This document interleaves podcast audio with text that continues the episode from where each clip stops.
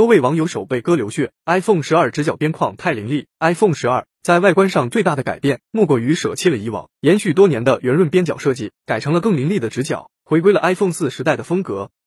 这样一来，iPhone 十二自然更有辨识度。但或许是因为直角边框过于锋利，iPhone 十二这才刚刚上市，就有多位网友晒出图，称自己的手都被割伤流血了。